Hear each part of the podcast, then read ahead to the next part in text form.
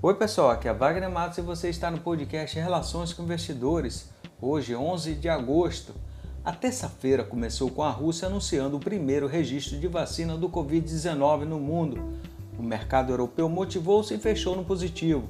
Por outro lado, o mercado americano ficou em baixa, sentindo as divergências políticas, trazendo atraso na aprovação de novos pacotes de estímulos fiscais, além da elevação constante das tensões diplomáticas entre Estados Unidos e China. O Ibovespa seguiu a tendência americana e ficou em baixa de 1,23% aos 102.174 pontos, com volume financeiro de 29 bilhões de reais.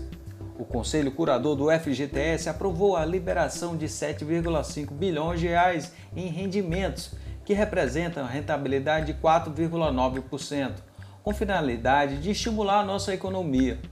Na equipe econômica brasileira, os secretários especiais de desestatização e privatização Salim Matar e de desburocratização, gestão e governo digital Paulo Webel pediram demissão do Ministério da Economia devido aos atrasos que a política está proporcionando para privatizações e reformas administrativas, além de ter possíveis propostas motivadoras do setor privado.